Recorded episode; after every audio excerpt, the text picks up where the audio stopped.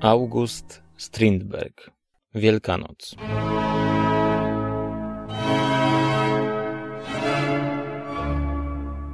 Tysiąc dziewięćset dziewięćdziesiąty rok.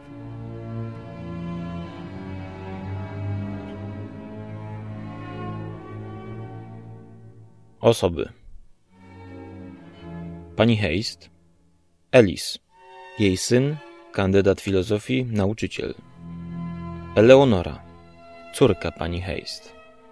Krystyna, narzeczona Elisa. Benjamin, gimnazjalista. Lindquist.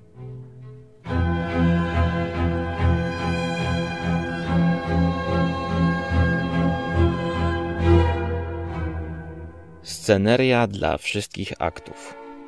Cały pierwszy plan stanowi oszklona parterowa weranda, urządzona na pokój mieszkalny. Po środku duże drzwi wychodzące na skwer ze sztachetami i furtką na ulicę.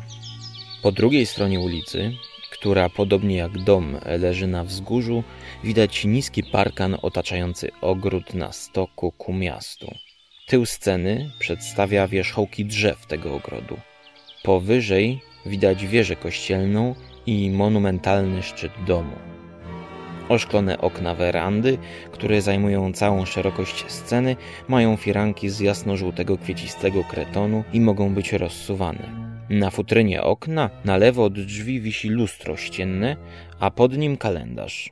Duże biurko z książkami, przyborami do pisania i telefonem. Na lewo od tych drzwi stół jadalny, kominek, kredens. Na zewnątrz na ulicy latarnia gazowa.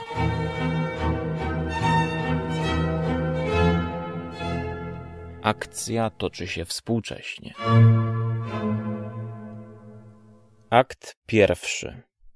Wielki Czwartek.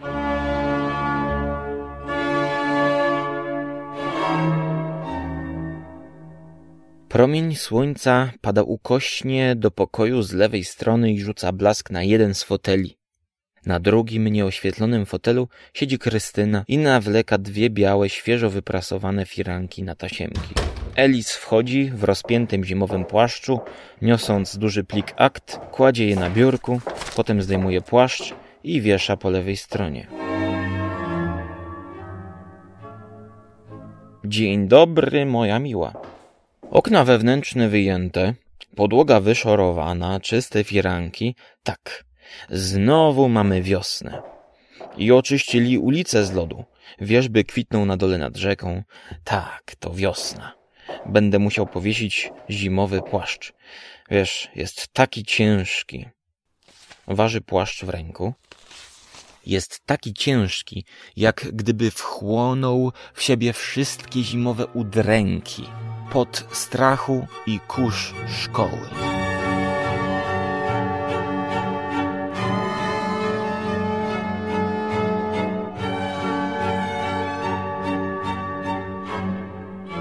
Nie muszę chyba mówić, że dzisiaj będę omawiał e, dramat, czyli tekst przeznaczony do wystawienia na scenie.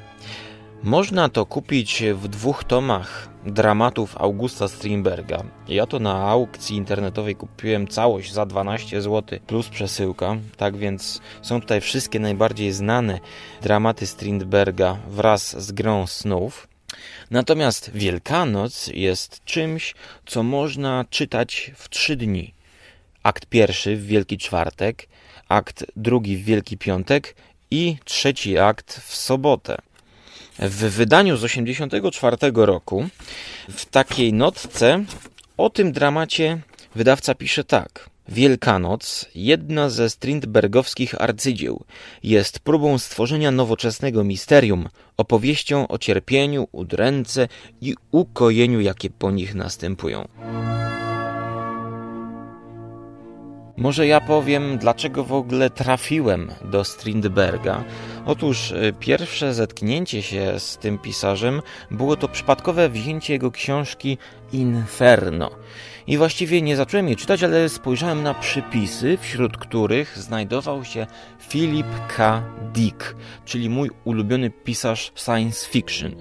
Ponadto, kiedy skończyłem oglądać Fany i Aleksandra Ingbara Bergmana, to zobaczyłem, że koniec tego serialu jest nawiązaniem do gry snów. Tam właśnie jedna z bohaterek czyta grę snów. Ingmar Bergman's Fanny and Alexander. To spowodowało, że chciałem samemu przekonać się, jak e, Strindberg pisał, bo przecież Bergman był jego razże miłośnikiem, nawiązywał, wystawiał czasem jego dramaty. A jako, że w Polsce no, ciężko jest spotkać Strindberga na scenie, to trzeba zrobić to z książką w ręku i samemu wyreżyserować sobie akcję w głowie. Chociaż e, w 2001 roku Teatr Współczesny w Warszawie wystawił Wielkanoc w reżyserii Erwina Aksera. W roli matki zagrała tam Maja Komorowska, a Olgierd Łukaszewicz zagrał jej syna.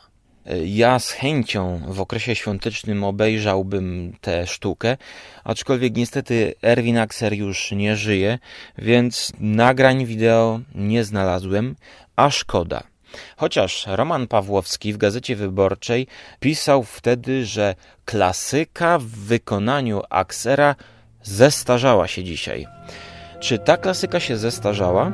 Powiem za chwilę, ale najpierw o czym to w ogóle jest.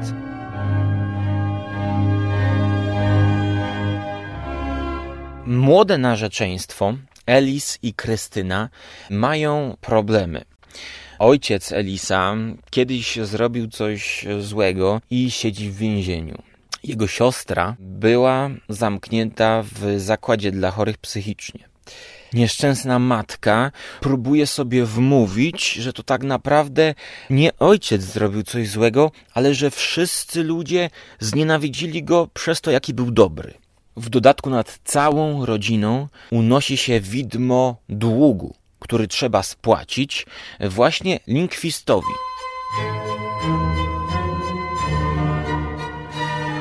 Z tego opisu wynika, że jest to właściwie jakiś najczarniejszy, najmroczniejszy, najbardziej pesymistyczny Bergman, czyli Strindberg. Jednak napisane jest to w taki sposób, że nie czujemy tego ciężaru okropnych klęsk, e, powiedzmy, tylko skupiamy się na obyczajowości, na codziennym życiu tych ludzi i ich e, szczęściu, chwilach radości, chwilach smutku, chociażby kiedy Elis dowiaduje się, że jego narzeczona Krystyna chce spotkać się z jakimś tajemniczym Piotrem, na obiedzie, to widzimy, że jednak on eh, jest przerażony, no bo przecież jak to? Z jakimś facetem obcym kobita się jego będzie spotykać. Tak więc z jednej strony mamy tutaj lekkość e, takiego codziennego dnia, która no jednak napisana jest czuć, że 100 lat temu. Gdyby ktoś to dzisiaj miał wystawiać na scenie, to ten język chyba trzeba by nieco zmienić, dostosować do dzisiejszego świata, chociaż nie wykluczam też, że można by to zagrać literalnie tak, jak jest napisane, jednak z lekkim przymrużeniem oka. Wtedy mogłaby nam wyjść jakaś taka tragikomedia, czy by się to sprawdziło? Nie wiem.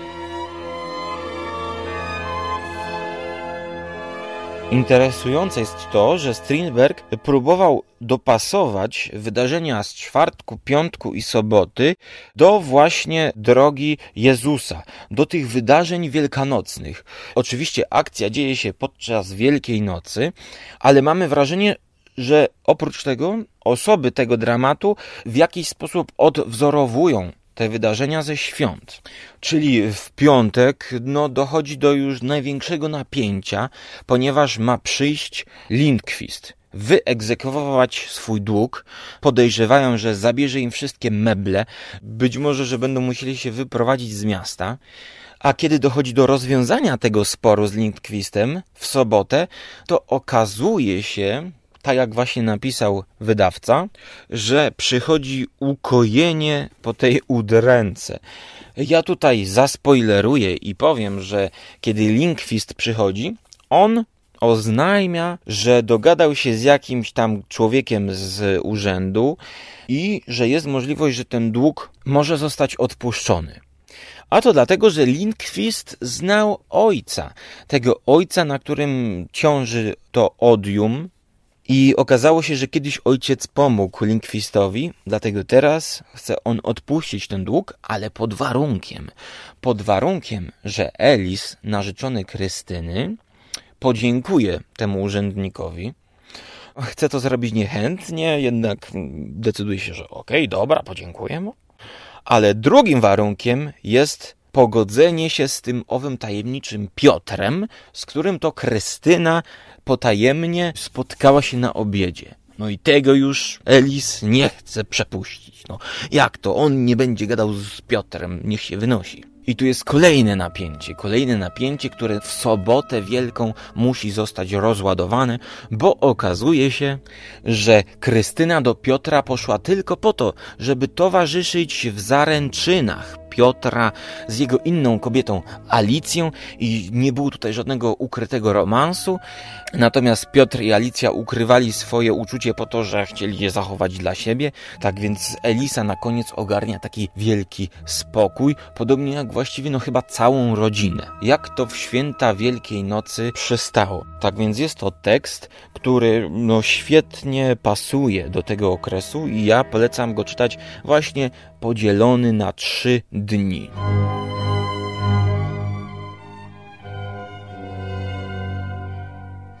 Odnośnie muzyki, dramaturg wykoncypował, że każdy akt będzie zaczynać inna część utworu Haydna.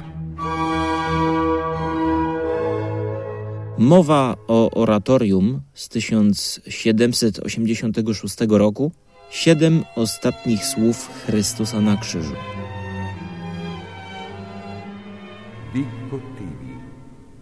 Odie mecum eris in paradiso.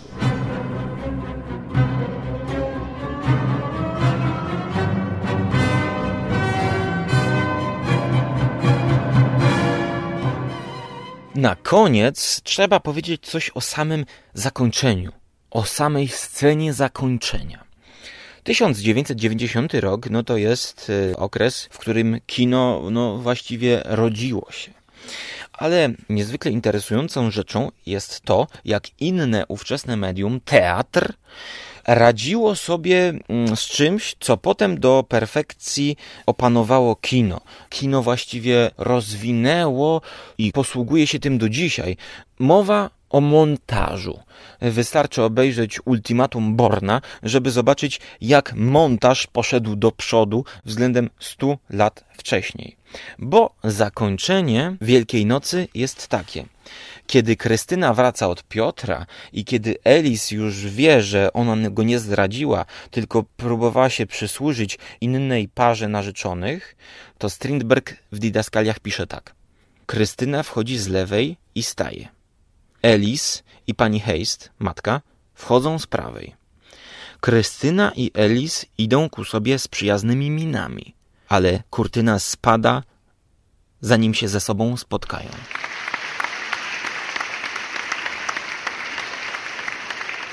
Widzimy, że tutaj mamy to cięcie, które podobnie jak w westernie z lat 60. Butch Cassidy and Sundance Kid zostawia publiczność w niepewności. Akurat tam Butch Cassidy zostali postrzeleni i jeszcze zanim zdołają upaść na podłogę, to mamy stop klatkę, czyli ta kurtyna jakby się zatrzymuje i pozostawia widza w takiej niepewności, ale z drugiej strony właśnie w, takim, w takiej budującej scenie, że jednak oni zostają bohaterami. Podobna sytuacja jest tutaj. Właśnie zanim nasi bohaterowie się ze sobą zetkną, kurtyna zapada i pozostajemy w niepewności. I dopiero widzowie dopowiadają sobie już tę legendę, tę bohaterskość tej pary, która powiedzmy, no, najprawdopodobniej się zejdzie, ukocha, uściska, ale jednak jest ta niepewność. Właśnie jak w Butch Cassidy and Sundance Kid. I tutaj jest znakomita taka paralela teatru i kina.